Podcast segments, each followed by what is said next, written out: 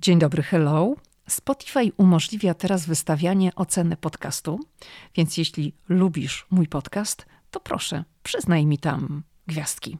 Najlepiej od razu, teraz, teraz, zanim zacznie się rozmowa. Ok? Dziś do podcastu zaprosiłam Dagmarę Niedzielski, dziewczynę z Rzeszowa, która mieszka na Florydzie i która w rozmowie nie owija w bawełnę. Jest szczera, otwarta, a przy tym bardzo wesoła. Zapraszam. I pamiętaj o Spotify. Hej, tu Lidia Krawczuk, dziewczyna ze Szczecina, która wylądowała w Waszyngtonie. Ameryka mnie fascynuje, żyję w niej od ponad dekady i cały czas ją odkrywam. Podróż do Stanów Zjednoczonych była zawsze moim marzeniem. Nie sądziłam jednak, że w Ameryce kiedyś zamieszkam. Jeśli Ciebie, tak jak mnie, ciekawią Stany i chcesz wiedzieć o nich więcej, to jesteś we właściwym miejscu. Opowiadam tu o Ameryce, o życiu w Stanach i o tym wszystkim, co odkrywam podczas mojej amerykańskiej przygody. Zapraszam na podcast Ameryka i ja. Zaczynamy.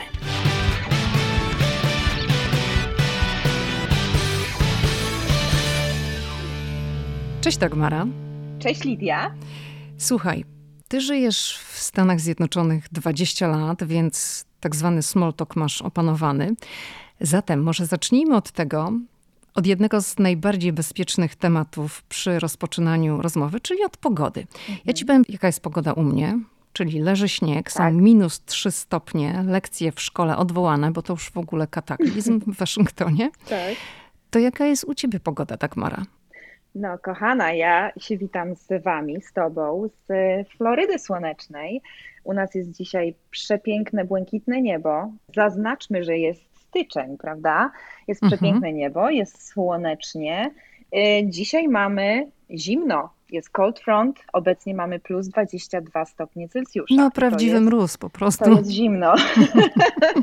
mamy cold front, więc dzisiaj z rana y, długie rękawy poszły w ruch. Czyli rano jest chłodniej niż w ciągu dnia. Tak, ale to nie tylko, y, nie, nie przez całą zimę oczywiście, to mhm. są zimne fronty, które do nas przylatują i odlatują i czasami jest to tylko jeden dzień. Także tak naprawdę zima wygląda przepięknie. To jest takie polskie lato, ja to tak nazywam. Na Florydzie zima jest y, bardzo ciepła. W ciągu dnia w ogóle ludzie, turyści się kąpią w basenach, y, idą na plażę. Natomiast dla nas, ludzi mieszkających na Florydzie, kiedy przychodzi cold front, mamy rozrzedzoną krew. Po roku czasu mieszkania w ogóle w takich klimatach mamy rozrzedzoną krew i my inaczej odczuwamy te temperatury, więc dla nas plus 17, plus 19 Celsjusza to jest zimno. Natomiast turyści sobie idą w krótkich spodenkach i w krótkich koszulkach. Także to jest taka różnica. To ja zakładam, że ty o tej porze roku do oceanu nie wchodzisz. Ja byłam na Florydzie na przełomie listopada i grudnia i oczywiście kąpałam się w oceanie. Ty nie wchodzisz o tej porze roku no. do oceanu. No jasne, że nie, absolutnie. U mnie sezon basenowy i plażowy zaczyna się pod koniec maja, a nawet początkiem czerwca. Czyli ja w basenie i moja córka również. Kąpie się czerwiec, lipiec, sierpień, wrzesień i już często październik już nie wchodzimy do basenu. Mhm, ale woda jest podgrzewana w basenie przecież na Florydzie najczęściej. W naszym basenie nie. Aha, w naszym na okay. przykład osiedlowym basenie nie. Także um, oczywiście, że baseny podgrzewane jak najbardziej ja bym weszła, ale takie osiedlowe baseny, tak gdzie ja mieszkam na osiedlu, takim resortowym osiedlu, akurat my nie mamy. My mamy basen um, niepodgrzewany. Także nie wchodzimy do basenu. A powiedz jeszcze, Dagmara, w której części Florydy ty dokładnie mieszkasz? Ja mieszkam e, w części środkowej, bym powiedziała, Florydy, od strony Zatoki Meksykańskiej e, na poziomie Sarasoty. W tej chwili mieszkam w Lakewood Ranch, co jest 15 minut od Sarasoty. Dobrze, to tak sobie króciutko porozmawiałyśmy o pogodzie, ale mhm. zanim zaczęło się Twoje życie na Florydzie, mieszkałaś w Chicago, lecz urodziłaś się w Polsce i w Polsce się wychowałaś. To zatem skąd się wzięła Ameryka? Jak tutaj trafiłaś? Słuchaj, Lidia, ja przyleciałam do Stanów dokładnie w marcu będzie, w marcu tego roku będzie 21 lat, jak jestem w Stanach. Czyli e, tak śmiesznie się teraz składa, że połowę życia spędziłam w Polsce, połowę życia, już dorosłego życia spędziłam w Stanach. E, czyli tak w sumie matematyka prosta, wiadomo ile mam lat już teraz, bo mm, do Ameryki przyleciałam jak miałam 22 lata. Także e, w Stanach jestem 21 lat. Moim marzeniem od zawsze, słuchaj, Lidia, była Ameryka. I to takie dziecięce marzenia już były, ponieważ mm, słuchaj, jako mm, małolatka taka dostawałam kartki od wujka, od babci, od cioci, od y, później taty, y, od brata, bo wszyscy oni y, wyjeżdżali do Stanów, ale wracali. Nikt tam nie został na stałe. I te pocztówki zawsze były słane z Chicago. Jakoś tak się składało, że mm, wszyscy mm, członkowie mojej rodziny wyjeżdżali do Chicago. E, więc zawsze te pocztówki z Chicago były słane i to było takie moje marzenie, jak dostawałam te przepiękne, kolorowe pocztówki, to były lata 80., więc to był taki rarytas, że tak powiem. No I bury okres była w Polsce, zawsze... puste tak, półki, nic nie ma, a tu Ameryka, tak? Mhm. Dokładnie i te kolorowe, przepiękne pocztówki z Downtown Chicago, także z widokami, które znałam z filmów. Więc to było takie moje marzenie. Ja wiedziałam, że kiedyś, ja naprawdę kiedyś wylecę do tej Ameryki. To było takie podróż y, marzeń albo pomarzenia. Nie wiem, jak to nawet nazwać. To wydaje mi się, że to była taka moja podróż y, pomarzenia jakieś, takie, które miałam jako dziecko, właśnie związane z Ameryką, że chcę zobaczyć ten kolorowy świat, ten kolorowy kraj, te przepiękne budynki, a w Polsce było wtedy no szaro, tak jak mówisz. Tak, marzyłam od dziecka o Ameryce. No dobrze, można marzyć, i gonić te marzenia i je realizować, ale czasem mhm. marzenia pozostają niespełnione. Jak to się stało, że twoje zaczęły się spełniać, że w końcu wylądowałaś w tej Ameryce? No powiem ci, że tak. E, skończyłam 21 lat. W Polsce chodziłam do szkoły w Krakowie, robiłam studium kosmetyczne. Kiedy skończyłam szkołę, mm, obroniłam pracę dyplomową, podjęłam decyzję i powiedziałam rodzicom, tata, mama, ja chcę jechać do Ameryki. I to mama, mama była załamana. mama nie chciała, żebym wyjeżdżała. Jak to mama? Ale to było tak, tak, dokładnie, ale mm, widziała, że bardzo chcę po, polecieć, bardzo chcę mm, zobaczyć ten wielki świat i w pewnym momencie tata kupił bilet i mówi mi tak, y, Daga, kupujemy ci bilet, pojedziesz, zobaczysz, ale my musimy mieć pewność, że masz mieszkanie, musimy mieć pewność, że masz pracę. I od tego się zaczęło w sumie wyzwanianie do Ameryki, do znajomych mojego brata, który był wcześniej, a że miał tam bardzo spore towarzystwo w Chicago, więc y, dosyć miałam komfortową sytuację, ponieważ ja jako 22-latka y, widziałam, że lecę do Ameryki z biletem, y, z kieszonkowym miałam chyba 500 dolarów w kieszeni od taty, ale wiedziałam, że mam załatwione mieszkanie, i to bardzo fajne mieszkanie i załatwioną pracę. Mieszkanie, w sensie pokój. Mhm.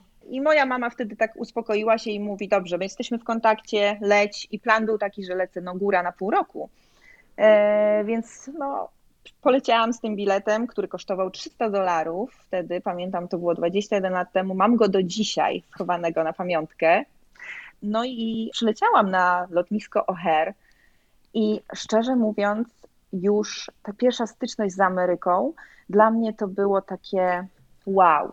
Byłam przecież młodą dziewczyną, 22 lata i kiedy wysiadłam z samolotu, zobaczyłam ten świat, ten wielki świat, który jest tak różnorodny i od razu wydała mi się Ameryka fascynująca, już na lotnisku. A to wszystko był twój pierwszy duże, lot samolotem? Było szerokie. To był mój pierwszy lot samolotem, tak. Mhm. Ja byłam za granicą jedynie na Węgrzech i w Bułgarii bo jeździliśmy bardzo często jako mm, takie wakacje rodzinne. No to były takie e, kierunki do, na Węgry. za komuny, tak. prawda? Mhm. Tak, dokładnie. Dlatego Lidia, ja nigdy nie podróżowałam wcześniej właśnie samolotem, więc to była taka wyprawa dla mnie. E, ogromna, ogromne przeżycie.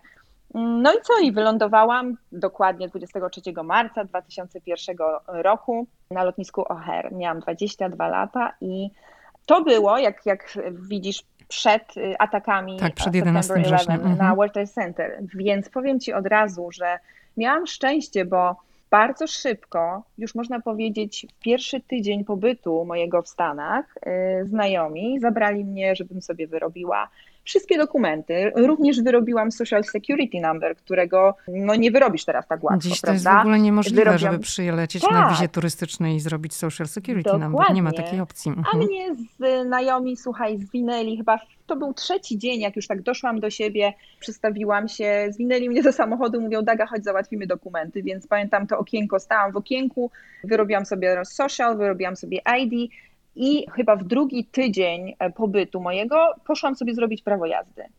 Także jeszcze samochodu oczywiście nie miałam, ale poszłam zrobić i wyrobiłam sobie dosłownie wszystkie dokumenty, a powiem Ci z tym wiąże się bardzo fajna, yy, taka śmieszna historia.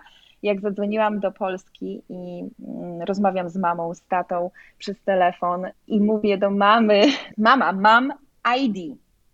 Mówię tak do mamy, mamuś, mam ID, a moja mama krzyczy do ojca, Tadeusz, Tadeusz, Dagmara kupiła Audi.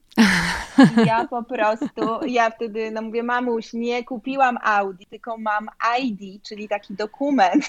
Po taki dowód osobisty, śmieszne. prawda? Taki dowód osobisty ID, tak. I mama krzyczała, Tadeusz, Dagmara ma Audi. Także y, wyrobiłam najpierw sobie ID, a później wyrobiłam sobie osobną kartę driver's license. No dobrze, to miałaś już dowód osobisty, miałaś prawo jazdy, miałaś Social Security Number, co jest bardzo ważne w Stanach mhm. Zjednoczonych, bo Social Security Number otwiera wiele drzwi. To jest taki, no jakbyśmy miały porównać, to jest jak numer PESEL w Polsce. To nie jest tak. jednoznaczne z pozwoleniem na pracę. To też trzeba zaznaczyć, bo to wszystko zależy, co tam jest napisane na tej karcie. Kartce. Mhm. Tak, na, na Social Security Number, ale to jest bardzo ważny dokument. I tak. no i co dalej? No wiesz, e, tak jak powiedziałam, miałam bardzo wygodną sytuację i tak naprawdę przyjechałam na gotowe, bo niektórzy zaczynają w Ameryce no ciężko mają, mieszkają gdzieś w basementach, y, no nie mają takiego fajnego startu. Ja miałam ten start bardzo fajny, wszystko załatwione, więc mhm. ja już, Lidia, w drugi dzień pobytu w Stanach y, poszłam do pracy. Moją pierwszą pracą była oczywiście praca w serwisie sprzątającym. Byłam młodą dziewczyną po szkole kosmetycznej, więc no absolutnie żadnych, żadnej pracy nie miałam załatwionej w salonie, nic takiego, bo papiery też, mój indeks musiałam przetłumaczyć, moje papiery z Polski musiałam przetłumaczyć, zanim się tym zajęłam, więc e, oczywiście poszłam do pracy w serwisie sprzątającym. E, to też mówię, 21 lat temu. E, nie słyszało się w Polsce o czymś takim jak serwisy sprzątające. Ktoś tam może gdzieś miał jakąś panią do pomocy, ale to było dla mnie szokujące, kiedy rano mm, podjechał po mnie taki duży van. W środku było 8-9 dziewczyn ta moja szefowa, boska, myśmy ją nazywały, podjechała, była kierowcą, albo ona miała kierowcę, który nas rozwoził i ja wsiadałam do Wena, siódma godzina rano, z kawą w ręce i rozwoziła nas na domki.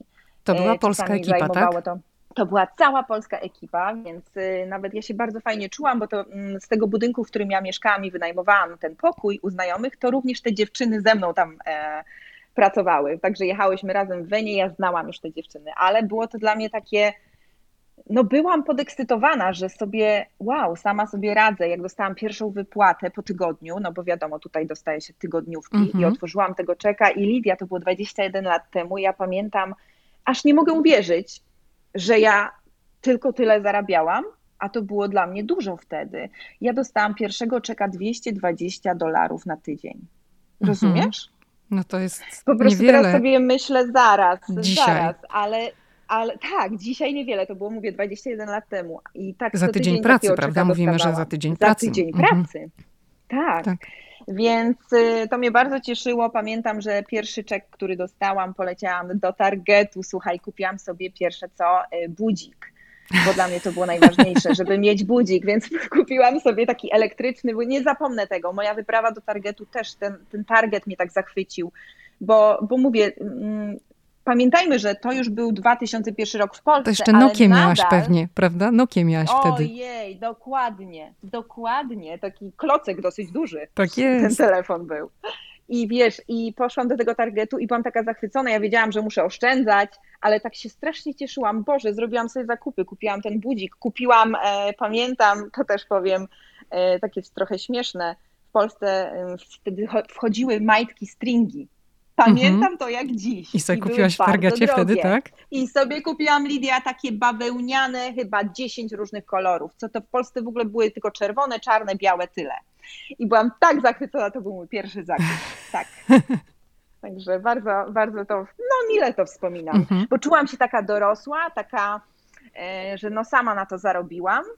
No i wiedziałam, że mam tą pracę, mam mieszkanie i ciągniemy dalej. Także no i wiesz, mój plan był pół roku. No i wiesz, tak jak sobie teraz myślę, 2001 rok z tamtej perspektywy, choć z dzisiejszej perspektywy te 200 ileś dolarów, które zarobiłaś za tydzień pracy, to z mhm. dzisiejszej perspektywy to nie jest dużo, ale jak przyjechałaś z Polski, biorąc pod uwagę, Dokładnie. jakie były zarobki w Polsce, ile ty przez tydzień zarobiłaś, nawet jeżeli w Stanach tak. to nie było za dużo, no to tak, bo jeszcze byłaś ciągle na tym etapie przeliczania, więc jak sobie przeliczyłaś, Dokładnie. ile masz złotówek, to było ho, ho, ho. Jak Dokładnie. długo, powiedz tak Mara, jak długo pracowałaś, no, jako osoba sprzątająca, no i, i, i jak potem te twoje koleje się losu potoczyły? No wiesz, e, w serwisie no dosyć, dosyć długo pracowałam, bym powiedziała nawet kilka lat. Dwa, trzy lata. Ale poczekaj, to przecież było... na pół roku przyleciałaś. to właśnie. Najlepsze jest to, że jak przyszedł ten czas, jeszcze wróćmy do tego, przyszedł ten czas, że ten, to pół roku się zbliżało, gdzie moja mama pytała, mówi Daga, no i co, jakie są twoje plany? Ale już rodzice widzieli, że ja już tak wsiąkłam w tą Amerykę to zrobiliśmy ze znajomymi takie moje ala pożegnanie po pół roku, ale ja oczywiście nie wyjeżdżałam, tylko zrobiliśmy taką imprezę, że pożegnanie Dagi, że niby Daga odjeżdża, ale ta Daga jednak zostaje. Także wtedy podjęłam decyzję i to była taka fajna imprezka. Przyszli wszyscy znajomi z tego budynku, w którym ja mieszkałam. I, e, no, i był, był fajny czas, wieczór, gdzie ja trochę miałam taki sentyment, co robić, co robić, wracać, nie wracać. Ja jeszcze w Polsce miałam chłopaka, to trzeba zaznaczyć, więc on też nie dostał wizy, nie dojechał i to były takie moje dylematy. Natomiast podjęłam decyzję, że zostaję. Zostaję i, i właśnie uczciłam to taką małą imprezką. Te moje pół roku, które miałam, miałam wylecieć z powrotem do Polski. Tak Czyli szybko wiedziałaś, że chcesz zostać w Ameryce, że nie, nie stałaś tak w rozkroku, byłaś no, mhm, dwudziestolatką. Szybko. Mhm szybko. Tak jak mówię, bardzo Ameryka mnie zafascynowała już w pierwszym tygodniu, wiesz. Wiadomo, Stany mają wiele wkurzających rzeczy, jak z pewnością każde państwo, ale y, to, to taki kraj ludzi, których łączy jedno chyba, marzenia właśnie. Ja zawsze to powtarzałam.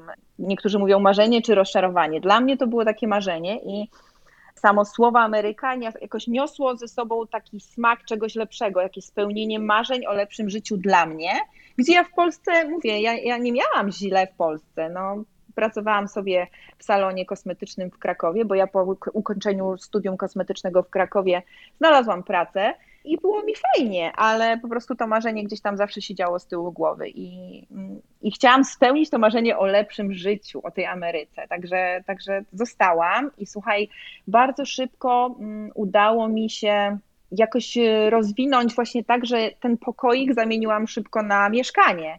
Y, wynajmowałam oczywiście mieszkanie, ale mm, wynajęłam sobie mieszkanie później ze znajomymi, więc już było tak fajnie, że to było moje mieszkanie, razem z koleżanką wynajmujemy kupiłam sobie bardzo, no nie bardzo szybko. Auto kupiłam Lidia tak po, po roku bycia tu w Stanach, ale kupiłam stare auto, które kosztowało mnie 2000 dolarów. To był Dutch Neon, z którego się lało wszystko, co możliwe. oleje, po prostu plama oleju, ale cieszyłam się, że mam to auto. To było auto bez AC, bez klimatyzacji. Klimatyzacji, e, tak. Oczywiście na korbkę, szyby, na kaseta i tak dalej, ale to byłam tak szczęśliwa, to było moje naj, najukochańsze y, baby. To auto. I sama zarobiłaś. Sobie... Tak, tak, to było dla mnie niesamowite. Także 2000 dolarów zapłaciłam za moje pierwsze auto. tak, I tak 20 lat Dagmara zleciało. Ja wiem, że ty się tak. zajmowałaś różnymi rzeczami. Sprzątanie było na początku. Mhm. W końcu no właśnie, zaczęłaś też zajmować się swoim zawodem, czyli trafiłaś do mhm. salonu kosmetycznego w Chicago. To może powiedz, tak. to był salon kosmetyczny też prowadzony przez Polaków, czy, czy trafiłaś do jakiegoś amerykańskiego? Jak to było? Tak, to było tak, że sprzątając, no to stwierdziłam, że już kurczę, no zmęczona jestem. Jednak to była ciężka praca. Powiem Ci, w serwisie sprzątającym jest to ciężka praca, ponieważ czasami był, mm, ta nasza szefowa rzucała nas na dwa, trzy domy dziennie, więc to była taka, taka orka, bym powiedziała. Wchodzisz, wychodzisz, wchodzisz, wychodzisz, przewozicie i czasami wracałyśmy, wyjeżdżałyśmy jak było ciemno, wracałyśmy jak było ciemno. Bardzo często tak było. E, więc ja, ja, tak na początku y, doceniałam to, że mam pracę, ale później zaczęło to być takie męczące, bo mm, chciałam czegoś innego. Wiedziałam, że skończyłam tą szkołę w Krakowie, mam papiery, mam indeks, wzięłam wszystkie papiery ze sobą, więc zainteresowałam się tym i przetłumaczyłam sobie mój indeks, zrobiłam sobie wszystkie kredyty potrzebne do tego, żeby zacząć pracować w zawodzie. E, więc dostałam licencję, mm, tutaj się nazywałam esthetician. Dostałam tą licencję na stan Illinois, więc mogłam pracować wszędzie w Illinois, w każdym salonie, więc byłam najszczęśliwszą osobą na świecie. No i oczywiście szukałam ogłoszeń i znalazłam e, ogłoszenie w polskim salonie, nazywał się Art of Hair, ale on jeszcze istnieje w Chicago. I tam poszukiwali właśnie kosmetyczki, bo to był salon e, w sumie fryzjerski, ale było, mm, był taki pokoik, którym ja urzędowałam, dostałam tą pracę i tam właśnie sobie pracowałam jako kosmetyczka, także wszyscy byli e, i klienci praktycznie byli Polakami i cała załoga była polska, szefowa była polska, Także tam pracowałam przez kilka lat i byłam dumna z tego, że sobie te papiery przetłumaczyłam i, i tak dalej, ale powiem szczerze, że nie rozwijałam się, nic nie robiłam w tym kierunku, żeby na przykład tą pracę gdzieś tam zmienić, pójść dalej, e, robić jakieś szkolenia. Po prostu tak jakby zawisłam w tym i, i nie przynosiło mi to jakoś tak satysfakcji. Później a, myślałam sobie, Boże, może coś innego w ogóle robić i taka byłam w takim zawieszeniu i w międzyczasie zaczął się sezon e, wakacyjny i dostałam ofertę pracy od koleżanki w sumie. Ona mi powiedziała o tym bardzo fajna praca, którą uwielbiałam, ale już w ogóle nie związana z moim zawodem. Byłam tak zwaną beverage card girl czyli jeździłam sobie tym takim meleksem po polu golfowym i rozwoziłam mm, cygara, piwo dla wszystkich graczy tam na, na tym polu golfowym. I to, to było w rejonie Chicago, praca. tak? Tak, to było w rejonie Chicago, to było na przedmieściach, to było przepiękne pole golfowe. Membership do tego pola golfowego tam bardzo sporo kosztował, więc to nie było takie, takie pole golfowe dla wszystkich, więc tam przychodzili bardzo bogaci ludzie i ja jako młoda dziewczyna, słuchaj, no byłam zachwycona tą pracą, ponieważ ja sobie jeździłam tym Meleksem, przyjeżdżałam do pracy, yy, miałam być tylko uśmiechnięta, co mi to wychodziło bardzo dobrze, bo ja jestem bardzo otwartą, uśmiechniętą osobą, więc zagaduję do każdego, więc z tym nie miałam problemu, tam mnie bardzo szybko polubili. No i tam, yy, jeżdżąc po tym polu golfowym, tak pół dnia ta praca była, tak do godziny czwartej zazwyczaj pracowałam, od rana do trzeciej, do czwartej, poznałam mnóstwo ludzi, mnóstwo fajnych, fajnych osób. No i oczywiście Lidia, dostałam mnóstwo wizytówek, takich wiesz, od bogatych facetów, ale nigdy z tego nie, nie korzystałam. Po prostu zawsze się śmiałam, że dawali bardzo dobre typy, czyli napiwki. Jak Kurczę, zmarnowałaś okazję. Nie wyszłaś za mną za milionera, no. tak, dokładnie.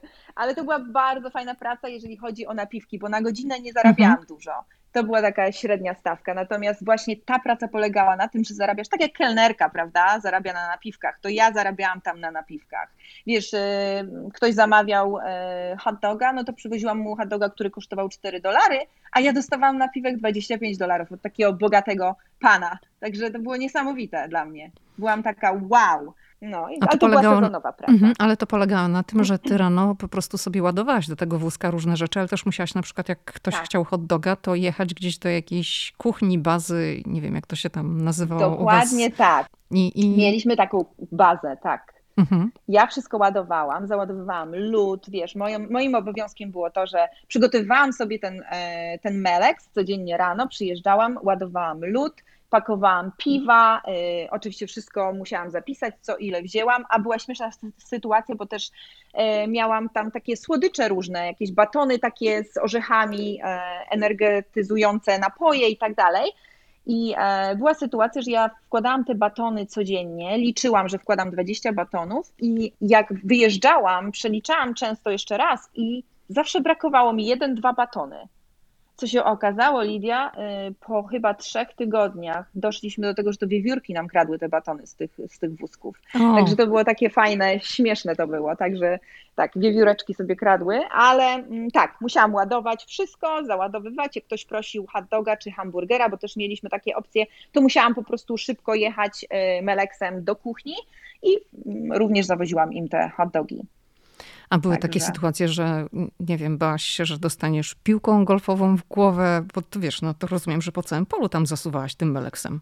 Tak, zasuwam i to byłam jedyną e, beverage card girl, bo zawsze, e, zazwyczaj jest tylko jedna osoba właśnie na polach golfowych, która jest odpowiedzialna za to, więc bałam się, bo ten Melex nie był absolutnie jakoś zakryty, był otwartym, normalnym Melexem, więc e, ja byłam szkolona od razu na początku samym, jak zaczynałam pracę, że jak oni będą krzyczeć to słynne four i to tak naprawdę oni krzyczą four, no to muszę się chować, zatrzymać się i się chować. Po prostu miałam wiele razy sytuację taką, że piłka przeleciała obok mnie, darli się, ja się chowałam. I no, jest to niebezpieczne, bo ale ja co, faktycznie nieraz nie patrzyłam. Po prostu wyskakiwałaś mhm. z Meleksa i padałaś nie, na chowałam ziemię? Się, czy... chowałam, nie, chowałam się tam pod kierownicą. Aha. Chowałam się, musiałam jakoś tam się wcisnąć, bo to, no, to było niebezpieczne, naprawdę. Nieraz piłka leciała całym impetem w moją stronę, także już byłam wyszkolona, jak tylko słyszałam for, nieważne gdzie, nieważne która strona, po prostu padałam, to było śmieszne. tak, ale każdy, każdy padał wtedy, no bo to całe pole, golfowe, jak słyszy ten, ten właśnie for, nawoływanie, no to wszyscy padają. To, to też śmiesznie wygląda. Tak, Mara, ta tak to wygląda. twoja przygoda, mogę chyba tak powiedzieć o tej, o tej pracy Mhm. na polu golfowym, bo mówiłaś sama, że to była praca sezonowa i no wiadomo, że to Tak. nie jest praca na całe życie. Był to fajny epizod w twoim życiu, ale on się skończył. Tak. Skąd się wzięła zatem Floryda? Dlaczego uciekłaś z Chicago na Florydę? No dobrze, to ja ci jeszcze powiem, może tak w skrócie, co było dalej po tym Beverage Card Girl. Ja, wiesz, nie chciałam wracać absolutnie do sprzątania, nie chciałam, nie chciałam już pracować w zawodzie, nie wiem, może teraz trochę z perspektywy czasu żałuję, że ja się nie zaczęłam rozwijać, bo tutaj były ogromne możliwości do tego, żebym szła dalej, żebym robiła jakieś kursy, ale wymyśliłam sobie, że bardzo bym chciała zrobić nursing program, czyli być tą pielęgniarką. E, Bardzo lubiłam pracować z ludźmi i tak sobie stwierdziłam, kurczę, to jest bardzo dobry zawód w Stanach i czemu nie? Więc od tego, żeby być nursing tutaj, e, znaczy zrobić nursing program tutaj, musisz zrobić CNA kurs, czyli to jest Certified Nurse Assistant, czyli taki asystent pielęgniarek. I ja zaczęłam się tym interesować i powiem Ci, poszłam na kurs, e, zdałam egzamin, skończyłam ten kurs i zaczęłam w Chicago jeszcze pracować e, w nursing home, czyli w takim domu opieki. To też była ciężka praca, to też było niesamowite doświadczenie i musiałam przejść e, jakiś taki etap e, przed tym, zanim zacznę te studia na nursing. Natomiast wydarzyło się w moim życiu mm, przeróżne perypetie po drodze, bo, bo jak wiesz, jak rozmawiałyśmy, rozwiodłam się dwa razy, jestem podwójną rozwódką i to był taki Mhm. moment, kiedy ja zaczęłam ten CNA kurs, kurs, kurs i po prostu byłam też w trakcie rozwodu i ja sobie finansowo nie dałam rady, żeby jednak iść i robić ten nursing program, żeby być tą pielęgniarką. To jednak kosztowało mnie dosyć sporo. No i nie byłam w stanie. Jakoś musiałam się mm, zabrać za inną pracę. Popatrz, ile ja przeszłam w sumie w krótkim czasie różnych prac i doświadczeń. I wtedy, słuchaj, zaczęłam szukać nowej pracy. Wyobrażasz sobie? Wtedy No. y, zostałam nianią. O, Wtedy zostałam nianią i też pracowałam przez kilka lat. Zaczęłam z chłopcem trzymiesięcznym, przez agencję poszłam, więc to ja tę pracę znalazłam przez agencję. Bardzo, bardzo wspaniała rodzina, którą, do, z którą do dzisiaj, słuchaj, tyle lat minęło, mamy kontakt na Instagramie, na Facebooku, rozmawiamy ze sobą, ja widzę, jak te dzieci rosną. Zaczęłam od y, chłopca, który miał trzy miesiące, później porodziły im się kolejne dzieci, więc ja byłam z nimi cztery, cztery lata. I wtedy Lidia ym, z moim już drugim mężem, bo ja w międzyczasie znowu wyszłam za mąż, e, z moim drugim mężem podjęliśmy decyzję, że nie chcemy mieszkać w Chicago. Męczy nas już zima w Chicago, chcemy poczuć czegoś innego, chcemy wyjechać e, gdzieś właśnie w ciepłe klimaty i wyjechaliśmy, podjęliśmy tą decyzję, że przeprowadzamy się na Florydę. A wtedy już urodziła mi się córka, Zosia miała roczek i spakowaliśmy wszystko. Tak naprawdę spakowaliśmy całe nasze życie, dobytek, którego nie było za wiele i przeprowadziliśmy się tutaj właśnie w okolicy Sarasoty. Chciałam powiedzieć jeszcze tylko tyle, że przeprowadziliśmy się tutaj, ale e, tak jak mówiłam, jestem podwójną rozwódką i ja już obecnie jestem po rozwodzie. no Znaczy właśnie. obecnie, już od dwóch, od, od, od przepraszam, od czterech lat. Cztery, cztery lata temu się, się rozwiodłam, także moja historia, jak to mój tata y, nieraz mówi, Daga nadaje się na książkę, ponieważ, uwaga, po 10 latach wróciłam do pierwszego męża.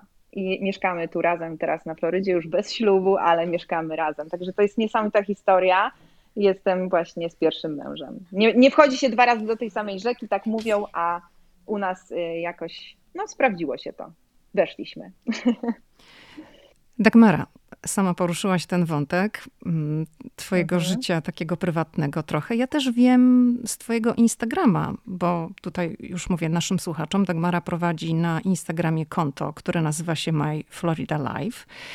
I mhm. z tego konta dowiedziałam się, że masz ośmioletnią córkę ze swojego drugiego tak. małżeństwa, tak? To małżeństwo tak. nie przetrwało, no ale tak jak powiedziałaś, zatoczyłaś koło i znowu jesteś z pierwszym mężem, z którym mężem. jesteś mhm. rozwiedziona, tak?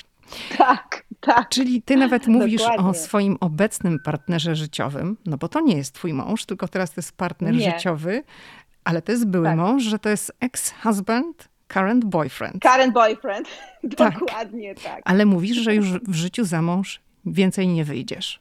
Nie, raczej, raczej nie planuję i powiem Ci, Lidia, szczerze, że jakoś tak te, te moje przeżycia wszystkie, które tutaj mnie spotkały, które się przytrafiły, jakąś taką lekcję miałam życiową. Spełniłam wiele swoich marzeń, bo miałam piękny ślub, białą suknię i to, wiesz, ślub miałam dwa razy, prawda? Mhm. Ale y, po prostu nie, nie. Wydaje mi się, że to już, to już nie dla mnie. Ja już też mówię, jakoś nie ciągnie mnie już do tego, żeby tak, tak na maksa po prostu no, być żoną, być żoną. Jest dobrze jak jest. A powiedz, czy te twoje doświadczenia, że no, życie tak się potoczyło, jak się potoczyło, dwa rozwody pewnie i jakieś tam problemy, bo jest przecież dziecko, tak? tak czy tak. te doświadczenia, zwłaszcza, że to się wszystko działo w Ameryce, z dala od rodziny, od bliskich, mhm. czy to cię jakoś tak czujesz, że zahartowało? Oj, bardzo. Y, wiesz co, powiem Ci, jak to się wszystko działo, mm, wiesz, te, te początki takie właśnie mm, w moim życiu i ja byłam bardzo szczera z moją mamą zawsze, z moim tatą, rozmawiałam zawsze, znaczy wiesz, to nie było tak, że ja chcę ich martwić i, i wiele rzeczy ukrywałam również, ale też rozmawiałam z nimi bardzo szczerze i oczywiście rodzice się, rodzice się bardzo martwili, ale ja widziałam, że z każdą sytuacją, jaka, mnie, jaka się przytrafia, taka jakaś niefajna sytuacja staje się mega silna. I ja mówię, nie mam tutaj tak naprawdę nikogo y, takiego bliskiego, bo i brat jest y, w Polsce, i tata jest w Polsce, mama niestety zmarła na raka. Y, także mama zmarła w 2004 roku, Lidia, i to też chciałam powiedzieć, że. To byłaś młodą historia, dziewczyną wtedy. Mhm.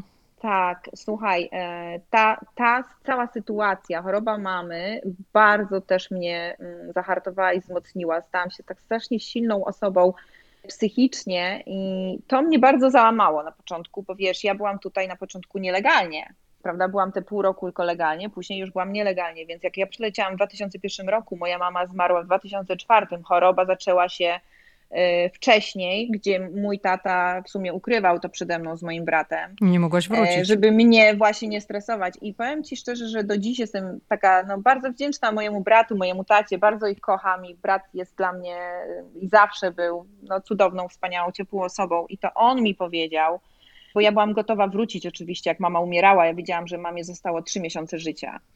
Więc to, było, to była tragedia. Nie życzę tego nikomu i wiedziałam, że jak wrócę, to już nigdy nie wrócę do Ameryki.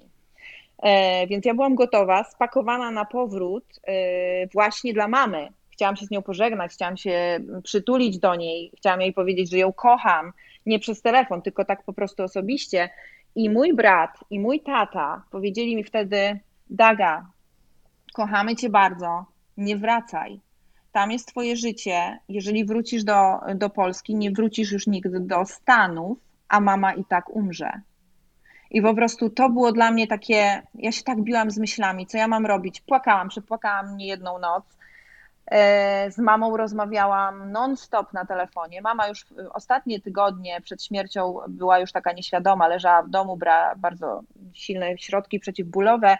I ja płakałam do tej słuchawki. Moja mama była taka, nie zapomnę tej ostatniej rozmowy, gdzie ja ryczę, a mama mówi, córcia, to kiedy będziesz? Kiedy, jaki obiadek zrobić? I to mnie tak, Boże, jak mi wtedy serce rozdzierało. Powiem Ci, Lidia, to było najgorsze, najgorsze przeżycie tak z dala od rodziny w tej Ameryce, gdzie ja miałam wokół siebie bardzo dużo przyjaciół, bardzo fajnych ludzi, którzy mnie wspierali. Pamiętam dali wtedy nam mszę na Jackowie w polskim kościele w Chicago za moją mamę. Modliliśmy się, no ale niestety skończyło się to mm, tragicznie. Mama zmarła.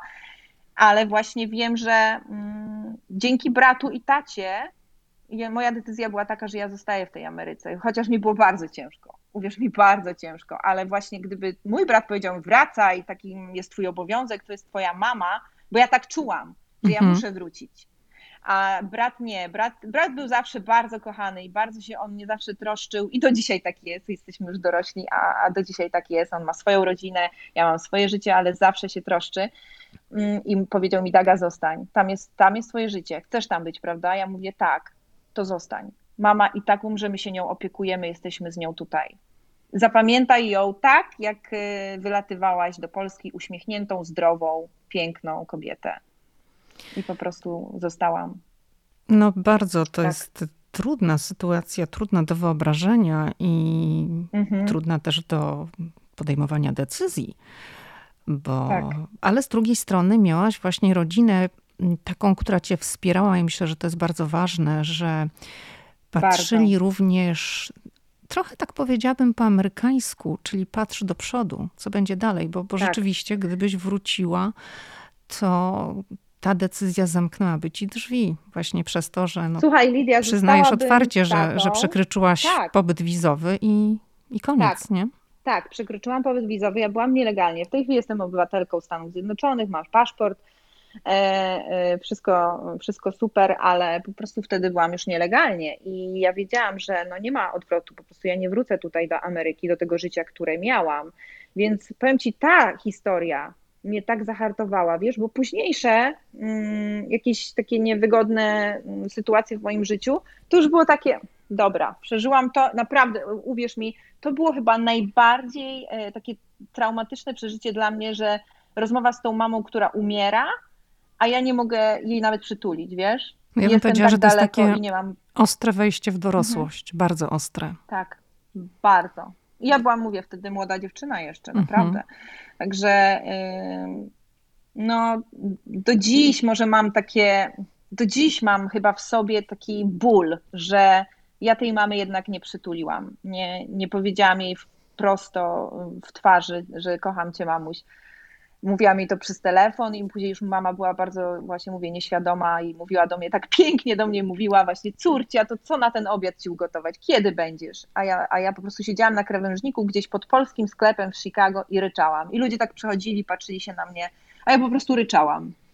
I to tak, y, no łzy mi leciały długo. A było to dla ciebie też wsparciem, że takich historii o której opowiadasz, mhm. jest bardzo dużo tutaj w Stanach, bo ciągle jest mnóstwo ludzi, którzy nadal są w takiej sytuacji, że świat się wali w Polsce, nie mogą polecieć, tak. bo całe życie jest tutaj, bo gdzieś tam kiedyś została podjęta decyzja, nie ułożyło im się tak jak tobie, bo ty wyszłaś za mąż, tak. dzięki temu mogłaś, tak. zakładam, że zalegalizowałaś swój status dzięki małżeństwu. Przez tak? pierwszego męża, tak, tak, tak. Marcin tutaj był od dziecka, tak. Mhm. Także mm, jakby ta ścieżka sprawiła, że mogłaś te pewne sprawy wyprostować i no w tej chwili możesz podróżować swobodnie, ale ciągle jest masa tak. takich Polaków tutaj, którzy od lat nie byli w Polsce, no bo nie mogą. Zgadza się.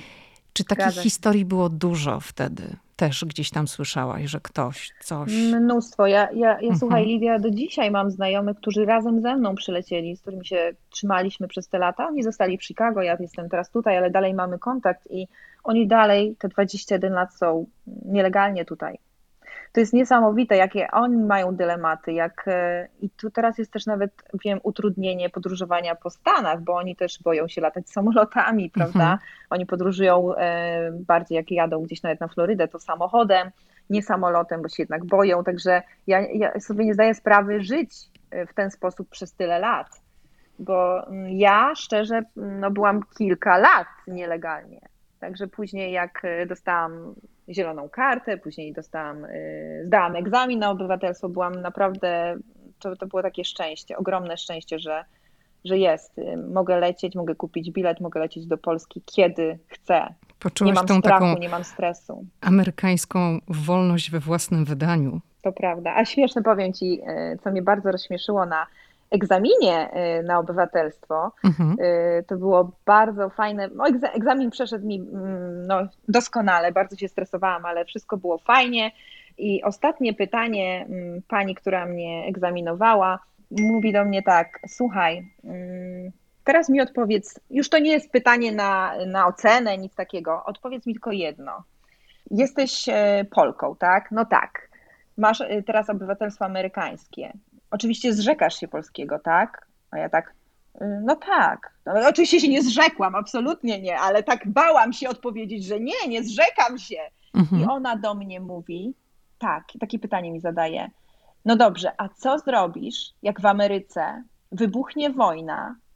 Co ty zrobisz? A ja, czy ty pójdziesz walczyć, czy ty się schowasz? A ja do niej mówię, taka głupia małolatka, mówię do niej, no pójdę walczyć. A ona tak, brawo, brawo. Ty sobie wyobrażasz. Ja siedziałam jak na jakimś kabarecie, po prostu. Nie wierzyłam, nie, nie, nie mogłam wierzyć jej reakcji. Ona była tak zachwycona, co ja powiedziałam, że ja pójdę walczyć za Amerykę. Wyobraź sobie? No nie zapomnę tego. Nie wiem w ogóle, dlaczego ona mi zadała takie pytanie, ale po prostu nie mogę tego, yy, nie mogę tego Wiesz, to jest, to jest ciekawe też z tego tak. punktu widzenia, że mówisz, że to już było tak jakby po tym egzaminie, takie, ja nie wiem mm -hmm. właściwie. Tak, takie, takie jej, nie wiem, yy, ona mi sama to powiedziała. Teraz ci zadam takie jedno ostatnie pytanie już w ogóle nie, nie podlegające pod egzamin. Co zrobisz? No pójdę walczyć, bo ja się bałam, że jak powiem, że nie pójdę walczyć, to ja nie zdam tego egzaminu. No ale to już nie było Także, na egzaminie przecież. No właśnie, ale się bałam. No wiesz, rozumiem. To był mhm. stres. I ona to brawo. I ona tak naprawdę, ona była taka podekscytowana, takie, taka widać patriotka. Brawo! No to było, rozśmieszyło mnie to bardzo. No ale jestem szczęśliwa, że mam papiery, mam wszystko. Jestem legalnie Jestem obywatelką. To wróćmy w takim razie, już jesteś obywatelką amerykańską i jako obywatelka mhm. amerykańska, rozumiem, przeprowadzasz się na Florydę. Tak, dokładnie tak. I powiedziałaś, że podjęliście ze swoim drugim mężem wtedy mężem. taką mhm. decyzję, bo tak. no już chcieliście coś zmienić, też pogoda była w Chicago trochę uwierająca. Wylądowaliście mhm. na tej Florydzie i co? Tak. Wiesz, my przyjechaliśmy właśnie, nie wylądowaliśmy, a przyjechaliśmy, bo wynajęliśmy oczywiście auto takie do przeprowadzek. Mhm. Na holu było moje auto, więc tak jechaliśmy przez, y, można powiedzieć, 30 parę godzin, a to dlatego, że Zosia była wtedy malutka, była y, rocznym dzieckiem, więc też tych postojów było mnóstwo, mnóstwo. Po drodze się tam y, perypetii różnych wydarzyło, tu złapaliśmy gumę, tutaj nam się jakieś światło spaliło, więc jechaliśmy naprawdę 30, chyba 3 godziny na Florydę. I wyjeżdżaliśmy w marcu, kiedy e, w Chicago był jeszcze śnieg, zimno, no i tutaj przyjechaliśmy w marcu. Piękne słońce nas przywitało i e, po prostu zaczęliśmy tutaj życie. Na początku było tak, że ja po prostu nie pracowałam, no bo roczna Zosia, ja tutaj nikogo nie znałam. E, mój wtedy mąż zaczął szukać pracy, on jest inżynierem z wykształcenia, więc znalazł pracę w miarę szybko. A ja siedziałam w domu z Zosią przez y, w sumie nie, nie taki długi okres czasu. Ja myślę, że to było 8-9 miesięcy i wtedy dostałam telefon od dziewczyny, która tu żyła, mieszkała w Sarasocie i pyta się mnie, Daga, słuchaj, ty szukasz pracy jakiejkolwiek, y, bo mam dla ciebie bardzo fajnych ludzi. E, lekarz kardiochirurg szuka osoby, która będzie przychodzić do jego domu dwa, trzy razy w tygodniu, gdzie ja byłam w szoku i zajmie się jego domem, zajmie się no, Wszystkim o to cię poprosi. No, wszystkim, o co mnie poprosi. Nie, nie odbierzmy tego źle. Mhm. E, w każdym razie zajmę się po prostu jego, jego domem. On mieszka z żoną, dzieci mają już dorosłe, także tam dzieci nie ma. I ja oczywiście mówię, słuchaj, wspaniale, bo ja siedzę z dzieckiem w domu i tylko muszę zająć, e, znaczy zająć się szukaniem po prostu miejsca dla Zosi, żeby, żeby ona po prostu gdzieś poszła do jakiegoś przedszkola. Ona już wtedy miała prawie dwa latka, bo tak jak mówię, to już minął jakiś okres czasu. No więc y, poszłam na tą rozmowę, poznałam tego mm, doktora i jego żonę. No prze, przefantastyczni ludzie. Zaproponowali mi pracę dwa razy w tygodniu, gdzie dla mnie to był taki szok, że ktoś chce, żebym ja przychodziła dwa razy w tygodniu y, od godziny dziewiątej do drugiej, więc idealne godziny. I na początku, powiem Ci Lidia, y, ja im nawet gotowałam, bo oni bardzo mm, się ucieszyli, że jestem z Polski, a że oni bardzo dużo podróżowali, to znali kuchnię polską, więc ja im gotowałam. Nawet moje przyjście polegało na tym, że ja wchodziłam, Odpalałam kuchnię, ona mi kupowała wszystkie składniki i robiłam im kotleta, mizerię i ziemniaki. I to było ulubione danie doktora. Schabowego, I, i tyle. tak? Ja jechałam do domu. Tak, tak. I jechałam do domu. Ale Mhm. płacili mi naprawdę fajnie i tak jakoś z nimi się zaprzyjaźniłam, można powiedzieć, że jestem z nimi do dzisiaj, słuchaj.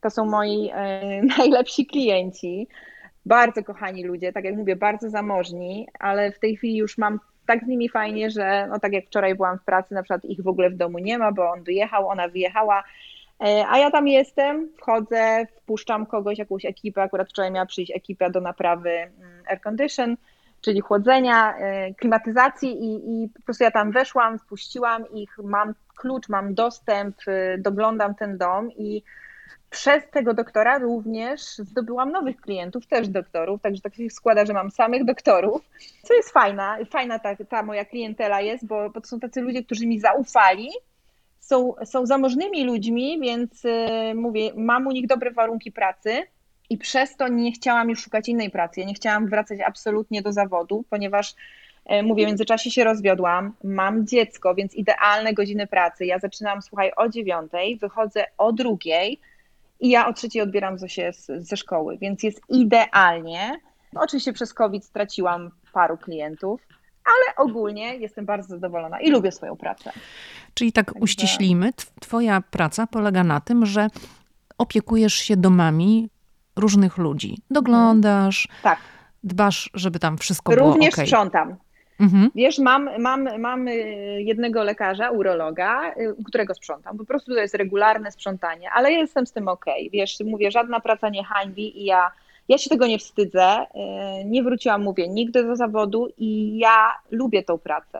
Bo mówię, masz już takich wyrobionych klientów, to to nie jest taka praca jak w serwisie, wiesz. Ja mam swoich stałych klientów, naprawdę z niektórymi się nawet, można powiedzieć, przyjaźnimy, więc y, mam też również domy snowbirds, czyli takich ludzi, którzy nie mieszkają tutaj, nie ma ich tutaj przez pół roku, Ale na zimę przyjeżdżają przyjeżdżają. sobie.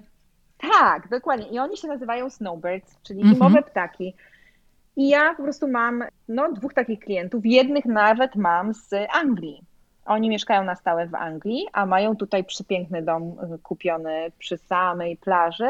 I ja się tym domem opiekuję. Opiekuję, czyli ja mam klucze i mam wejście za każdym razem właśnie, czy jest jakaś ekipa naprawa, czy jak huragan idzie, ja ten dom muszę przygotować. I oni mi za to płacą, po prostu. Ja, ja do- dostaję za to normalną wypłatę. Także to też bardzo lubię.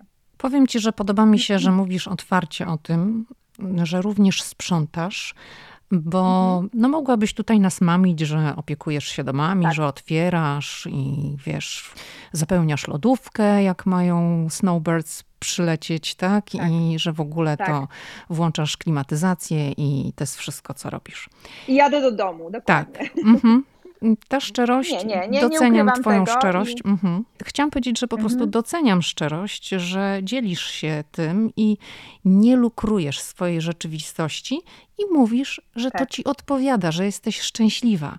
Wiesz, popatrzcie, ta Ameryka, którą ja sobie tak wymarzyłam, to, to ja nie spełniłam jakiegoś takiego ym, ogromnego marzenia, bo nie poszłam jakoś, ym, nie wiem, nie zaczęłam się, tak jak mówię, rozwijać zawodowo, bo mogłabym, przypuśćmy, być teraz po tych 21 latach w Stanach w jakimś zupełnie innym miejscu związanym z moim zawodem, prawda? Gdzieś w jakimś super salonie lub otworzyć swój salon. Wiele osób mi mówiło, Daga, dlaczego ty nigdy się nie skupiałaś na tym, żeby otworzyć swój salon?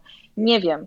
Powiem ci, nie wiem. e, Straciłam w sumie, można powiedzieć, taki zapał do tego mm, zawodu. Może przez to, że tak byłam za długo w tym polskim salonie, wiesz, i tam się nic nie działo. Ja cały czas robiłam jedno i to samo, brwi, czyszczenie twarzy, make-up i tak w kółko, w kółko, w kółko, w kółko. I tak jakoś mi to, można powiedzieć, obrzydło. Nie, nie, nie, nie chciałam się później już rozwijać w tym kierunku i trochę żałuję, bo mówię, mogłam pójść dalej, o półkę dalej, dwie półki dalej, jakieś e, medycyna estetyczna. Ja to wszystko mogłam robić, bo miałam do tego możliwości, predyspozycje i papiery i wszystko, ale no niestety tak to się wszystko potoczyło. Natomiast nie żałuję, nie, nie żałuję. Nie jest tak, że czuję, że zmarnowałam życie tutaj w Stanach. Nie, jest mi dobrze jak jest, cieszę się, mm, mam wspaniałą córkę. 21 lat minęło, nie wiem kiedy, będzie w marcu dokładnie 21 lat. I po prostu ten amerykański sen, jak to mówią, wydaje się, mm, że mój amerykański sen Lidia jest taki, no 85% nas, emigrantów, ma podobny do mnie, czyli różne perypetie, różne prace, i tak sobie żyjemy, po prostu jak zwyczajni ludzie. Wiesz spokojnie. co, tak marapem ci tak, że teraz to trochę poleciałaś mhm. emerytką, bo mówisz tak, jakbyś już w ogóle, ja nie wiem, ty przecież jakbyś chciała, to ciągle możesz wrócić do swojego o, zawodu. Matko. Ciągle możesz to zrobić, zwłaszcza w Stanach, gdzie ludzie zmieniają kariery w różnym wieku, po 50, no, po 60.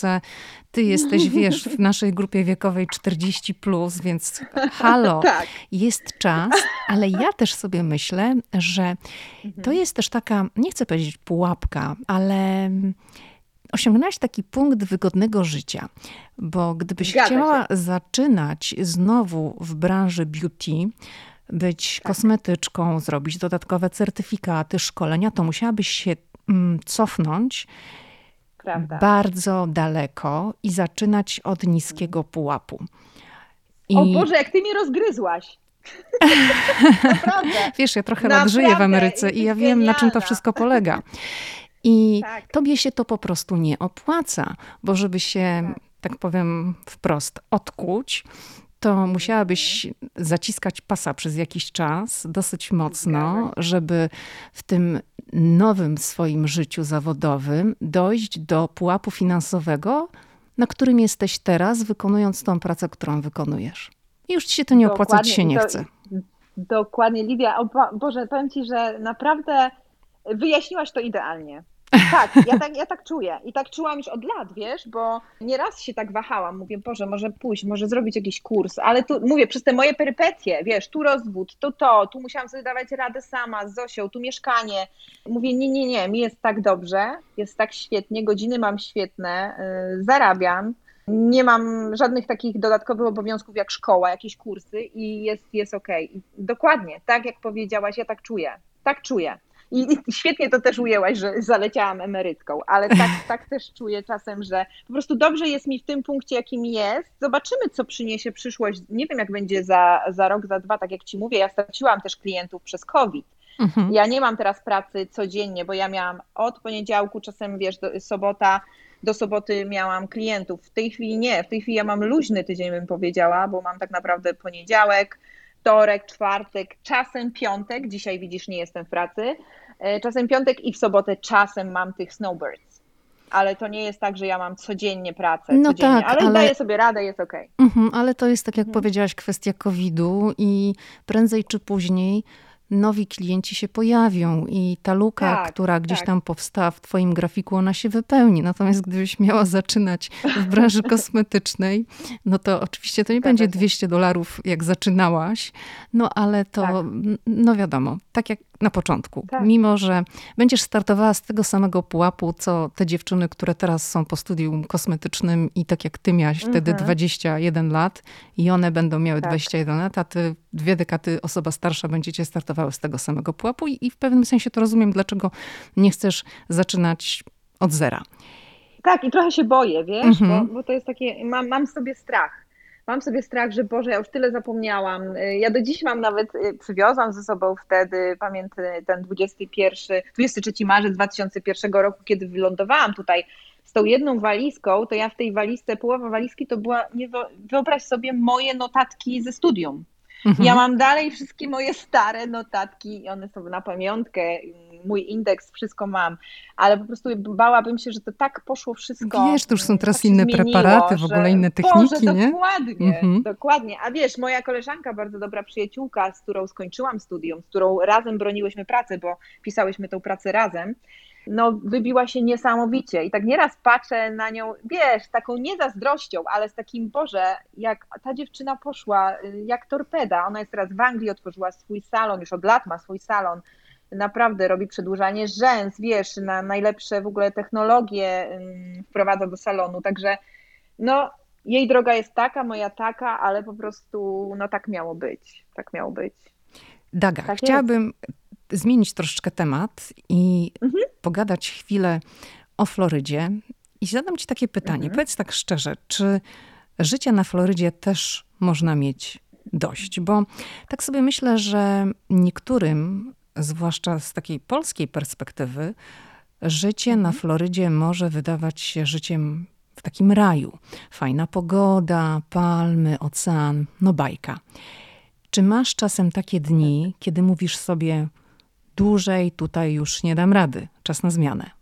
Tak, Lidia, to, to jest bardzo, dobry, do, bardzo dobre pytanie, bo powiem Ci, nawet patrząc na tych moich followers z Instagram, to oni, wiesz, zawsze są zachwyceni tymi moimi pięknymi e, stories, zdjęciami, e, tym otoczeniem tutaj. I, ale ja też zawsze mm, jestem bardzo szczera i może się ktoś ze mną zgodzi, może nie. Ja wiem, że jest dużo osób, które powiedzą, a gadasz głupoty, ale ja na przykład wiem, że ja tutaj na stałe nie będę mieszkać. Ja teraz mieszkam, bo, bo nie mam innej opcji. Kocham Florydę. Na przykład teraz zima, tak naprawdę pół roku na Florydzie jest przepiękne. Lidia, tu jest, tu jest raj. W tej chwili mamy raj, czyli przepiękna zima. Jeżeli ja chcę jechać gdzieś do śniegu na narty, to ja sobie jadę. Wezmę sobie samochód czy samolot i ja jestem za kilka godzin prawda, na nartach. Natomiast zimę mamy przecudowną, ale pół roku tutaj kolejne to jest y, dla mnie jakaś katastrofa. Słuchaj, tu jest byłaś nieraz na Florydzie, mm -hmm. więc no, dzień, noc, mm -hmm. dzień, noc jest tutaj tak straszny, morderczy upał z, z tą wilgocią, że tego się nie da porównać, bo wiesz, ja jestem z Chicago. Chicago też jest miastem, które jest nad jeziorem i też jest ogromna wilgoć, mhm. ale przyleciałam w tym roku w sierpniu do Chicago i wysiadłam z samolotu i mówię, dobra, tu jest ta wilgoć, ale to jest inna wilgoć, naprawdę, powietrza. Także wilgotność, tak? Wilgotność powietrza. Także powiem Ci szczerze, że pół roku tutaj męczy mnie i Zosię również. Zosia też mi często mówi, mama, ona mi często robi jakieś takie, to jest śmieszne, wyrzuty, mówi, mama, dlaczego Ty się wyprowadziłaś z tego Chicago? Tam jest tak pięknie. Ja mówię, Zosia, pomieszkałabyś, zobaczyłabyś, że zima nie jest wcale taka piękna yy, bo trzeba się ubierać, przemoczone buty, odśnieżanie auta. Natomiast tutaj mamy przepiękną zimę, ale lato mi doskwiera bardzo. Bardzo. I to nie jest tak, że yy, Lidia, ja narzekam, ojej, gorąco, ale tu jest pół roku tak, że ty nie możesz nic zrobić na zewnątrz. Nic. A basen też się kiedyś nudzi. Wiesz, my, my chodzimy na basen prawie codziennie, jak jest przerwa wakacyjna i nigdzie nie jedziemy na wakacje, czy do Polski, czy gdziekolwiek, ale ten basen, ta plaża też się kiedyś znudzi. Ja na plaży w ogóle w tej chwili nie jeżdżę, już nie wiem, kiedy ja byłam na plaży ostatni raz. Jak już to idę na basen, ale mówię, teraz w grudniu w ogóle nie chodzimy, znaczy w grudniu, w styczniu, lutym, marcu nie chodzi się na basen. E, natomiast męczy nas bardzo lato, bardzo nas to męczy, ponieważ to jest tylko przejście z domu do auta, z auta do domu, z auta do sklepu i nie ma spacerów, nie ma czegoś takiego, że ja sobie wyjdę w lecie na balkon i wypiję kawę. Rano. Nie, bo rano już jest okropna, okrutna wilgoć, jak taki buchnie w ciebie, po prostu jak otwierasz drzwi na zewnątrz, to po prostu od razu je zamykasz, bo bucha w ciebie taki straszny gorąc, taką wilgocią, że twoje ciało od razu ma takie kropelki i, i włosy są od razu wilgotne. Także o tym mówię, że osoby, które mnie oglądają, myślą, Daga, ty żyjesz w raju, nie narzekaj. Nie, nie, nie, narzekam, ja tylko mówię, jak, jak jest, chociaż znam osoby, jak najbardziej, które uwielbiają, uwielbiają tutaj lato i, i jakoś nie, nie przeszkadza im to. Mm, ja się bardzo pocę, ja po prostu mam, no, moje ciało od razu jest oblane potem jakbym po prostu wyszła spod prysznica. Ja wiem, Także... o czym ty mówisz, wiesz, bo ja pamiętam, jak mhm. my przylecieliśmy do Stanów, 2009 mhm. rok to był i w 2010 postanowiliśmy, albo w 2011, już nie pamiętam, postanowiliśmy sobie Aha. latem polecieć na Florydę w lipcu. Mhm. I nasz no sąsiad no mówi tak, ale Floryda w lipcu to nie jest dobry pomysł. Tam jest bardzo gorąco, jest duża wilgotność powietrza i w ogóle to, tak. to chyba to nie jest, wiesz, może jednak się jeszcze tak. zastanówcie, zmieńcie plany. A ja mówię do Pawła, mówię, jakie zmieńcie plany? On chyba nam zazdrości, że tutaj będzie siedział w tym Waszyngtonie, a my sobie na Florydę lecimy, więc lecimy. Tak. Poleciliśmy tak. na tą Florydę. Matko, po prostu tam było jak w no piekarniku, jak w szklarni. Najgorsze no było to, bo wiesz, jak jesteś u siebie w domu, na przykład wrócisz z basenu czy z plaży, te wszystkie ręczniki są mhm. mokre, no to je wypierzesz, włożysz do suszarki i one ci wyschną. A jak jesteś zdana na hotel, to nie masz żadnej tak. suszarki, te ręczniki w ogóle nie schną. Przychodzisz z plaży, no on ci wisi całą noc i rano dalej jest Śmierdzi. mokry. Tak. tak. To była tak. jakaś masakra. Na plaży Dokładnie. bez parasola w ogóle zapomnij, tak? Bo zaraz poparzenia nie wiem mhm. którego stopnia. No to było coś dla mnie Oczywiście. takiego, o matko. Także takie moje tak. doświadczenia z Florydy latem nie były za fajne i no już wtedy odrobiłam swoją lekcję i wiedziałam, że na Florydę się w tym sezonie wysokim nie lata, ale z kolei Dokładnie. właśnie tak jak teraz byliśmy na przełomie listopada i grudnia, dla ciebie to jest może już tam nie za fajna temperatura wody, mhm. ale temperatura powietrza była bardzo ok, bo to było tak gdzieś około 25 stopni Celsjusza, czyli tak, idealnie. Cudownie. Idealnie. Mhm. Może ta woda w oceanie nie była jakaś super ciepła, ale ona była ciągle do kąpania. Myślę, że woda latem w Bałtyku tak. jest taka, albo może jeszcze chłodniejsza. Dokładnie tak mówią, że woda tutaj w Gulf of Mexico w zimie jest nawet cieplejsza niż w Bałtyku latem. To słyszałam właśnie. I zgadza się, bo nieraz porównywałam temperatury i oczywiście tu było cieplej, cieplej w zimie yy, niż właśnie latem w Bałtyku. Jeszcze Ci chciałam powiedzieć, bo to jest też ciekawe, że my tutaj mamy dwie pory roku. Mamy porę suchą i mokrą, więc yy, teraz mamy porę suchą na Florydzie gdzie my mamy właśnie dlatego przepiękne, błękitne niebo codziennie. Czasem zdarzają się jakieś chmurki, ale ta pora sucha y, jest właśnie bezdeszczowa i kiedy jest ta najgorsza wilgoć, najgorsze upały, mamy porę mokrą i do tej pory mokrej oczywiście dochodzą tropikalne deszcze, które są codziennie tak naprawdę i to jest gorący, tropikalny deszcz, gdzie po deszczu myślisz sobie, o, ochłodzi się fajnie powietrze. Nie. Wtedy jest koszmar, katastrofa, bo ten deszcz spadnie i to wszystko paruje i to jesteś wtedy totalnie jak w saunie. Dlatego tak kocham zimę na Florydzie, ponieważ mamy tą porę suchą, nie ma wilgoci i jest przepiękne, błękitne niebo ze słoneczkiem, także teraz jest cudownie. A czy żyjąc na Florydzie myślisz czasem o tym, że no możesz tak naprawdę wszystko stracić? Bo mam tutaj na myśli huragany, te nieprzewidziane warunki pogodowe. Gdzieś tam z tyłu ta myśl świdruje w głowie, czy, czy po prostu człowiek się do tego wiesz, przyzwyczaja i nie myśli o tym?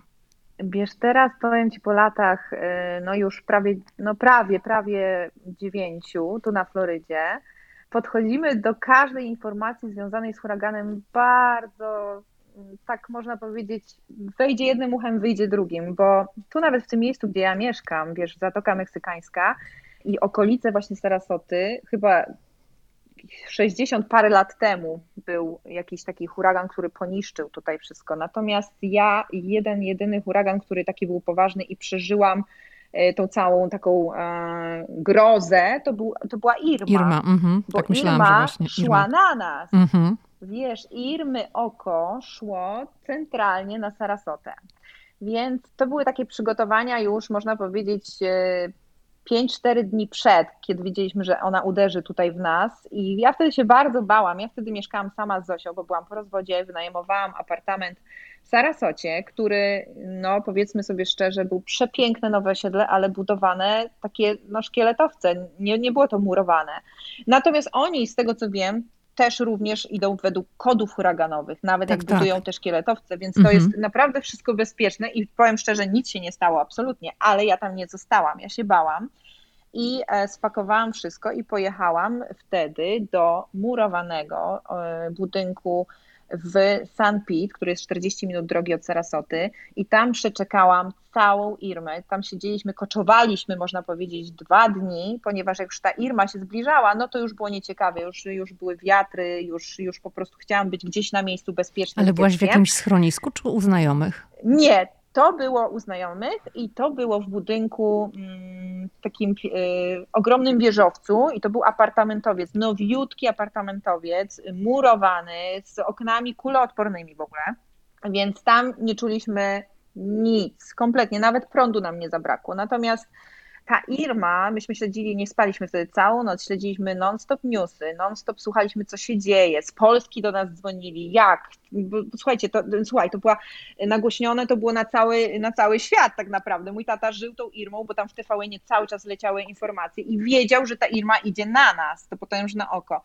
I stał się cud jaki, że ta Irma tak naprawdę lekko Skręciła odbiła. nagle, prawda? Pamiętam. Tak, mhm. i ona zwolniła.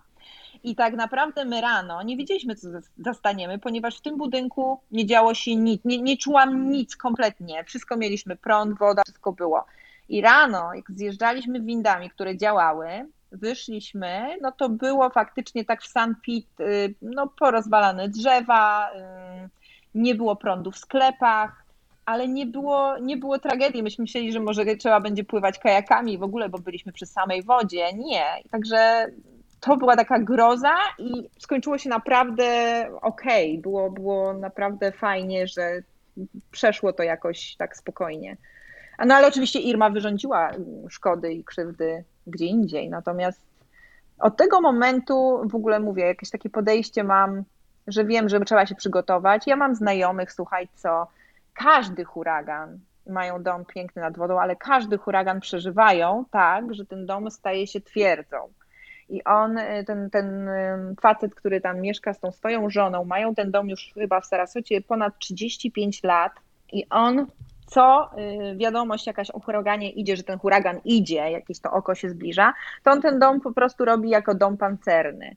To jest niesamowite, że mu się chce. I później to się okazuje, że nic takiego powiało, jedno krzesło się przewróciło, drzewo się przewróciło, to już w ogóle wow.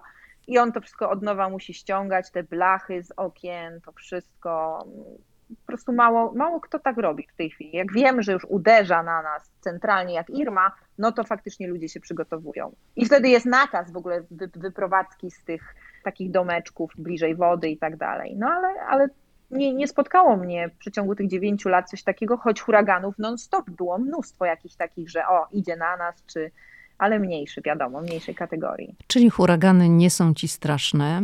A powiedz, czy żyjąc na Florydzie, masz takie poczucie, że Floryda to jest jednak stan dla w dużej mierze starszych osób. Ja przygotowując się mhm. do podcastu, to wyciągnęłam takie dane statystyczne i z nich wynika, że 8 milionów 600 tysięcy mieszkańców Florydy ma powyżej 50 roku życia i to jest druga mhm. co do wielkości populacja, ustępuje jedynie Kalifornii pod względem takiej liczby. Oznacza to, że po prostu na Florydzie mieszka mniej więcej tyle samo seniorów, ile osób w każdym mhm. wieku mieszka w Szwajcarii, w Izraelu czy, czy w Paragwaju. Czy ty to zauważasz? Że to tak, jest właśnie taki mhm. stan mhm. dla ludzi, którzy no, jesień życia tam spędzają. Wiesz, powiem ci szczerze, że y, najbardziej zauważałam to na samym początku, te pierwsze lata tutaj na Florydzie, bo teraz Lidia też naprawdę, uwierz mi, zmieniło się. Ostatnie dwa lata to jest niesamowite. No tak, ale to jest kwestia COVID-u. Mhm. Mnóstwo mhm. rodzin. Tak, tak. I teraz po prostu ja na osiedlu moim widzę tylko rodziny z dzieciakami, wiesz, wszyscy zjeżdżali z innych stanów, z New York, z Chicago. E, po prostu całymi rodzinami się przeprowadzają w tej chwili tutaj ludzie, ale zgadza się jak najbardziej. Słuchaj, sama powiedziałaś, że ja już jak emerytka, nie? No to... Nie, no ja ci powiedziałam, że ty zaleciałaś emeryturą, jak zaczęłaś tak mówić, że w ogóle ty już tam tą karierę, a, no, tak, a ty w kwiecie żartuję, wieku jesteś, ale... tak? Ale słuchaj, jak najbardziej. Słuchaj, jeszcze te miejsca, gdzie ja mieszkam, ta Sarasota jednak jest piękna, ale Mm, w Sarasocie czuć ten taki vibe właśnie, gdzie ludzie sobie przyjeżdżają już, kupują dom na, na starość, na emeryturę. Natomiast jak pojedziesz 40 minut dalej do tego St. Petersburg na Florydzie, to jest miasto, które się odradza i tak naprawdę zaczęło się odradzać od, tak od 10 lat, gdzie jest przepiękne downtown. Ja to porównuję do takiego małego Miami, St. Pete, dlatego że tam się dzieje, tam jest życie nocne. Na przykład Sarasota zamiera o godzinie dziewiątej, tu się nic nie dzieje. Ty tak wszyscy zawsze się śmieją, dziadki idą spać, koniec, kropka. I tutaj naprawdę nic się nie dzieje. Natomiast jak pojedziesz do St. Pete, widzisz, to zależy też od miasta. St. Pete są uczelnie, są kaledże i, i tam już jest mm, młoda krew, tam już jest mhm. bardzo dużo młodych ludzi. Oczywiście emerytów też tam jest mnóstwo, którzy sobie żyją świetnie, bawią się codziennie, chodzą po knajpach, tam jest muzyka live na każdym e, rogu. Natomiast Sarasota, powiem Ci taką śmieszną rzecz, ja z, Saras Sarasoty nie wyjeżdżałam na, na żadne jakieś takie rekonesans e, innych miast przez może 2-3 lata. Siedziałam w tej Sarasocie i pojechałam do Sanpita pierwszy raz. To tak byłam, troszkę się czułam jak ufoludek. Nie wiedziałam, co się dzieje, bo byłam, zaczęłam, znaczy byłam przyzwyczajona do tego spokoju, że to miasto tak żyje, żyje turystami w ciągu dnia, jest pełno turystów, są pełne knajpy, ale już o tej dziewiątej, dziewiątej, dziesiątej cisza. Pójdziesz do Dantał, do Sarasoty, tam nic się nie dzieje. może jakaś tam jedna knajpka coś tam gra i tyle. Natomiast jak y, pojechałam samochodem do St. Pita, mm, zamarłam. Ja byłam jak w innym świecie. Słuchaj, tam muzyka dudni całą noc. Ulice są pełne ludzi, kolorowych ludzi. Po prostu niesamowite, jak, jak to się różni 40 minut drogi miasto od miasta, wiesz? Także no, tak samo Miami. Też patrząc na Miami, to, to jest po prostu tak różnorodne miasto, prawda? I też żyje całą noc. Natomiast Sarasota totalnie emeryckie miasto. Ja pamiętam takie miałam wrażenie, jak pojechaliśmy z Pawłem do Hollywood na Florydzie. Mhm. Nie wiem, czy kiedyś byłaś w Hollywood Nigdy. na Florydzie. I poszliśmy tam na plażę. I ja mówię, no. kurczę, tutaj w ogóle nie ma takich osób no, nie ma żadnego zróżnicowania wiekowego. Tam byli sami starsi ludzie. No właśnie. Nie wiem, czy tak demograficznie to jest właśnie mm, takie miasto, gdzie żyje bardzo dużo emerytów, ale wtedy jak poszliśmy na plażę, to tak to wyglądało, że były tak, tak naprawdę same starsze osoby. I, i to tak. mnie tak na, na Florydzie uderza czasami. Zresztą no, Floryda słynie z tego, że ludzie na jesień życia się tam przenoszą, no bo to jest kwestia pogody, ale też niższych podatków na Florydzie. Zgadza się. Więc ludziom się to po prostu opłaca. I wielu Polaków też się przenosi właśnie na jesień życia na emeryturę. Mówię Polaków gdzieś tam z Nowego Jorku czy z Chicago, bo mhm. życie w tych miastach w momencie, kiedy już się nie działa zawodowo, nie pracuje się, no to jest o wiele bardziej kosztowne, dlatego właśnie ta decyzja o Florydzie. Niższe podatki, tak. niższe koszty życia i lepsza pogoda. Zgadza się. Tutaj naprawdę, wiesz, ja jak przeprowadziłam z Chicago, to mm, powiem Ci takie pierwsze wrażenie, jak zaczęłam tu normalnie funkcjonować, żyć, stałam się rezydentką Florydy, odebrałam to tak, że jednak to życie tutaj zwalnia bardzo. I to jest y, dziwne, bo wiesz, też mam obowiązki, też mam problemy, też mm, normalnie chodzę do pracy, wykonuję wszystko to, co wykonywałam w Chicago i co bym wykonywała w innym mieście, ale mimo wszystko, ja nie wiem dlaczego tak jest, Lidia, ale ja tu żyję jakby wolniej. Nie wiem, czy to palmy robią to, to wrażenie, gdzie palmy już dla mnie są no takie no, no zwykłe, jak wróble w Polsce. Już nie? nie ruszają. No palma, no jest palma. Nie, ale nadal mam to takie, jadę do pracy, jadę z pracy, czy to jest ta aura, ta pogoda, nie wiem, że to wieczne słońce, ja mam sobie taki luz i każdy ma tu ten luz. I ci ludzie, wiesz, Amerykanie ogólnie słyną z tego, że oni są mega mm, otwarci, weseli, uśmiechnięci, a tu wydaje mi się jeszcze jest to podwojone, wiesz? Każdy jest jakiś taki wyluzowany, spokojny.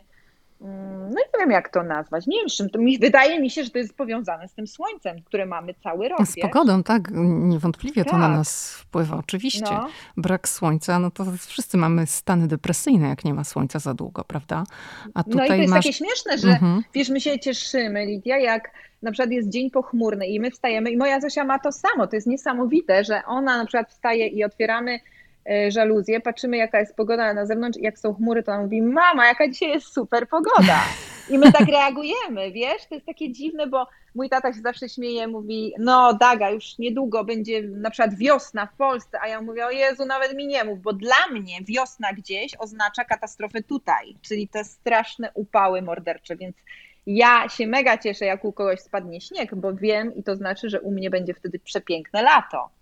I to jest niesamowite, jak człowiek zmienia nastawienie i myślenie, e, jeżeli chodzi o pogodę, właśnie mieszkając na Florydzie. No jest tu fajnie, jest tu raj pogodowy. To, to, to trzeba przyznać. Tak, Mara, tak na koniec chciałam Cię zapytać, mhm. gdzie Ty się widzisz no powiedzmy za 20 lat w takim prawdziwym wieku emerytalnym? Widzę się e, i to jest takie moje marzenie. E, chciałabym mieszkać, myślę, albo w fajnym stanie, który ma idealną pogodę cały rok. Na przykład, powiem Ci szczerze, Kalifornia mi tak y, pasuje, ale wiem, Kalifornia jest bardzo droga i nie sądzę, że moje, mój los gdzieś tam mnie przywieje do Kalifornii. Natomiast y, widzę się tak, że chciałabym pół roku być na Florydzie i pół roku gdzie indziej, takim być snowbirds, wiesz? Mhm. To jest takie moje marzenie. Chciałabym mieć nie wiem, czy to się spełni, ale wiem, że Floryda mm, nie jest mi y, taka bliska sercu na całe życie, że ja jestem tutaj, wiem, że już zostaję do końca życia i będę się tak męczyć w te mordercze upały lata do już do końca życia, bo to mnie nie, to mnie nie kręci i wiem, że wiele osób, tak jak mówisz, przeprowadza się tylko tutaj po to mm, na emeryturę i siedzą tutaj ca, całe, całe życie, już do końca życia tutaj na Florydzie. Ja nie, ja się nie widzę. E, nie odpowiada, mi, nie odpowiada mi tutaj pół roku. No pół roku chciałabym uciekać, ale wiesz, to jest takie duże marzenie. No ale nie do Polski. Związane... Wiesz, mogłabym nawet. Ja bardzo mhm. za Polską i mam tą Polskę taką może bardzo wyidealizowaną, i takie moje mm, w głowie, wszystkie obrazy związane z Polską i te odwiedziny, które tak staram się latać do Polski, to są zawsze takie przepiękne, przefajne te spotkania ze znajomymi, każdy na ciebie czeka. Polska jest piękna w ogóle, te, te wszystkie kawiarenki, ryneczki i takie mam to w sercu tak bardzo, mm, bardzo głęboko zapisane, takie, takie właśnie fajne wspomnienia z Polską, że mówię, kurde, mogłabym nawet pół roku w Polsce, pół roku y, na Florydzie być. Uciekać tutaj na przykład na zimę na Florydę. Ja wiem, że też są tacy ludzie, co tak robią. Mieszkają w Polsce i tutaj przyjeżdżają sobie, mają dom właśnie na, na zimę. Ale mówię, to się wiąże z kosztami, to jest... Zobaczymy, co życie pokaże. Dagmara, bardzo Ci dziękuję za rozmowę, za udział w podcaście, za szczerość. No i życzę Ci, żeby za 20 lat, jak już ta prawdziwa emerytura przyjdzie, no to żebyś mogła w sobie trochę tu, trochę tam. Nie wiem, gdzie będzie tu, gdzie będzie tam, ale żeby było po Twojemu. No i też jeszcze powiem Ci, że chciałabym, chciałabym trochę świata zobaczyć, bo szczerze, popatrz, ja jestem 21 lat tutaj i ja siedzę w tej Ameryce. Siedzę w tej Ameryce, ja zwiedziłam Amerykę, jeździłam, nie jeden road trip zrobiłam, ale jednak marzą mi się Włochy, Europa ogólnie mi się marzy, żeby zobaczyć trochę, bo mówię, wyleciałam do tej Ameryki i tak, tak już zostałam w tej Ameryce. Także to, to też podróże mi się marzą, wiesz, że może, może będę w stanie zobaczyć jeszcze świat tak na własne oczy, gdzieś polecieć sobie do Europy. Także tak. To jeszcze dorzucam. Ale bardzo jest mi miło. To jeszcze dorzucam tych podróży. Mhm. Dziękuję Ci tak. bardzo za rozmowę. Dagmara Niedzielski była gościem podcastu Ameryka i ja. Bardzo dziękuję.